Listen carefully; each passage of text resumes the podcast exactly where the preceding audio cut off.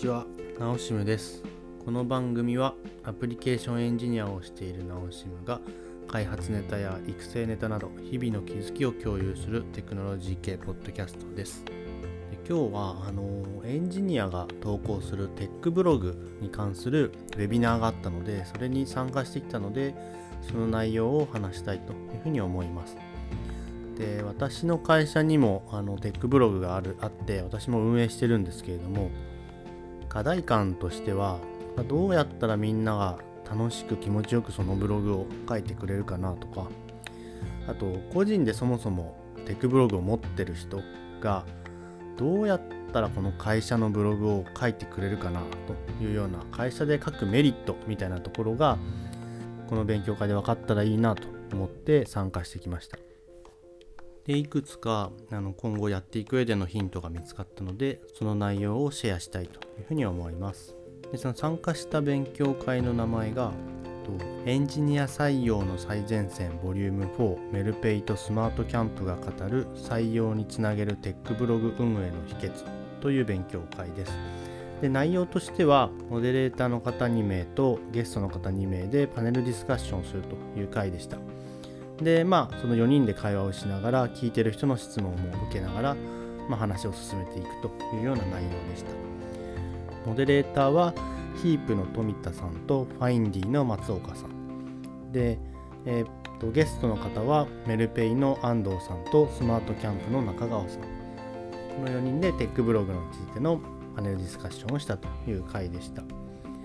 でその内容としてはブログを立ち上げる時にどんなことをしたのかっていうところから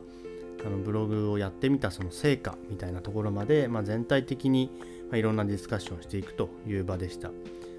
で私としてはやっぱりどうやってみんなに記事を書いてもらうのかっていうところが一番気になっていたので、まあ、そこに絞って今日は話をしたいというふうに思います。今回分かったこととしてはやっぱりすごくこの事務局側にいる推進者の方であったり、まあ、こういうテックブログを運営している方々がすごく、ま、一生懸命いろんな方に働きかけて記事を書いてもらってるんだなというところです。やっぱりこう気持ちとしてはこう自発的に書いてもらいたいっていう気持ちがあるんですけれどもそうではなくて、まあ、まずはまあ一人一人に声をかけてで、まあ、こういう記事書いてみてはどうですかっていうことで、まあ、全体を運営しているというのが分かったのが一番学びかなと思っています。今回登壇されてたメルペイの安藤さんとスマートキャンプの中川さんそれぞれでどんなことをされているかっていうとメルペイの方ではトップがこのテックブログの価値っていうのをちゃんと説明しているというのが大きいなと思いました。トップの方がアウトプットは正義だということを言い切っているそうでまあそれがもう全体に広まっていて、まあ、うまくいっているというのがまず大前提としてあるという話と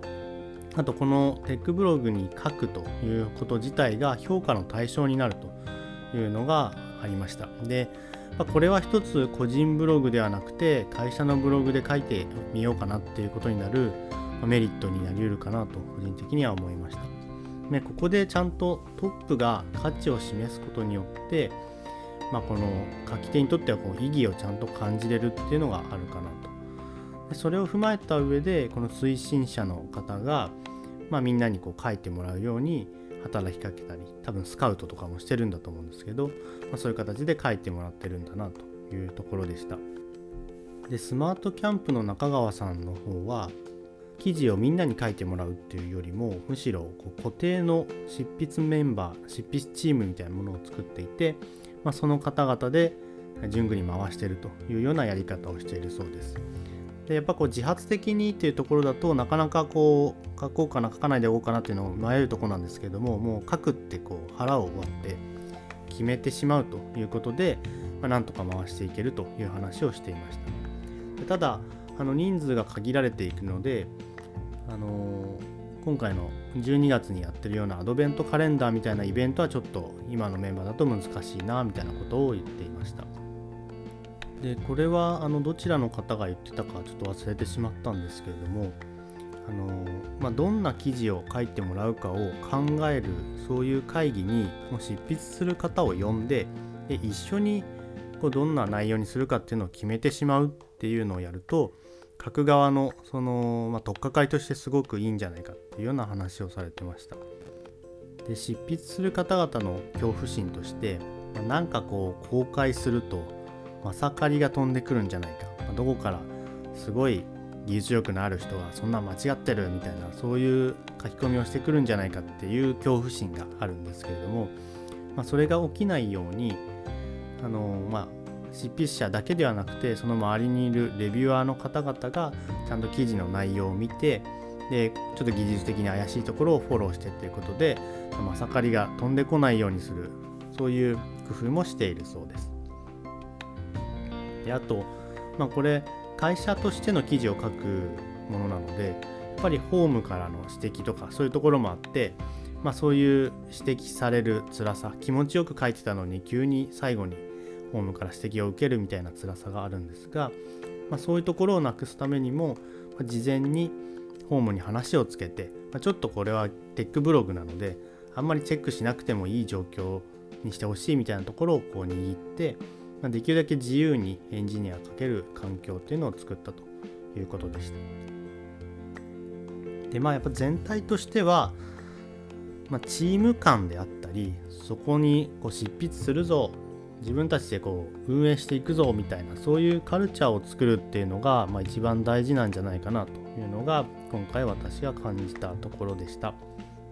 で勉強会の最後に、まあ、これからテックブログを始める方々に、まあ、一言みたいなところがあって、まあ、そこにあった言葉が印象的でした。テックブログっていうのは始めたらもうやめられないものですと。で、まあ、オウンドメディアとかだったらプロの方々にこう執筆してもらえるのでお金を払い続ければ継続ができるんだけれどもテックブログはやっぱエンジニアに書いてもらわなきゃいけないっていうのがあるのでもうとにかく始めたらちゃんと書いてもらえるように運営しなきゃいけないと。なのでやっぱ始める人の気持ちと覚悟が大事だよという話でした。でまあ本当その通りだなと今回感じたので今後もみんながあの楽しくテックブログを書いていける環境を作っていきたいなというふうに思いました。ではまた。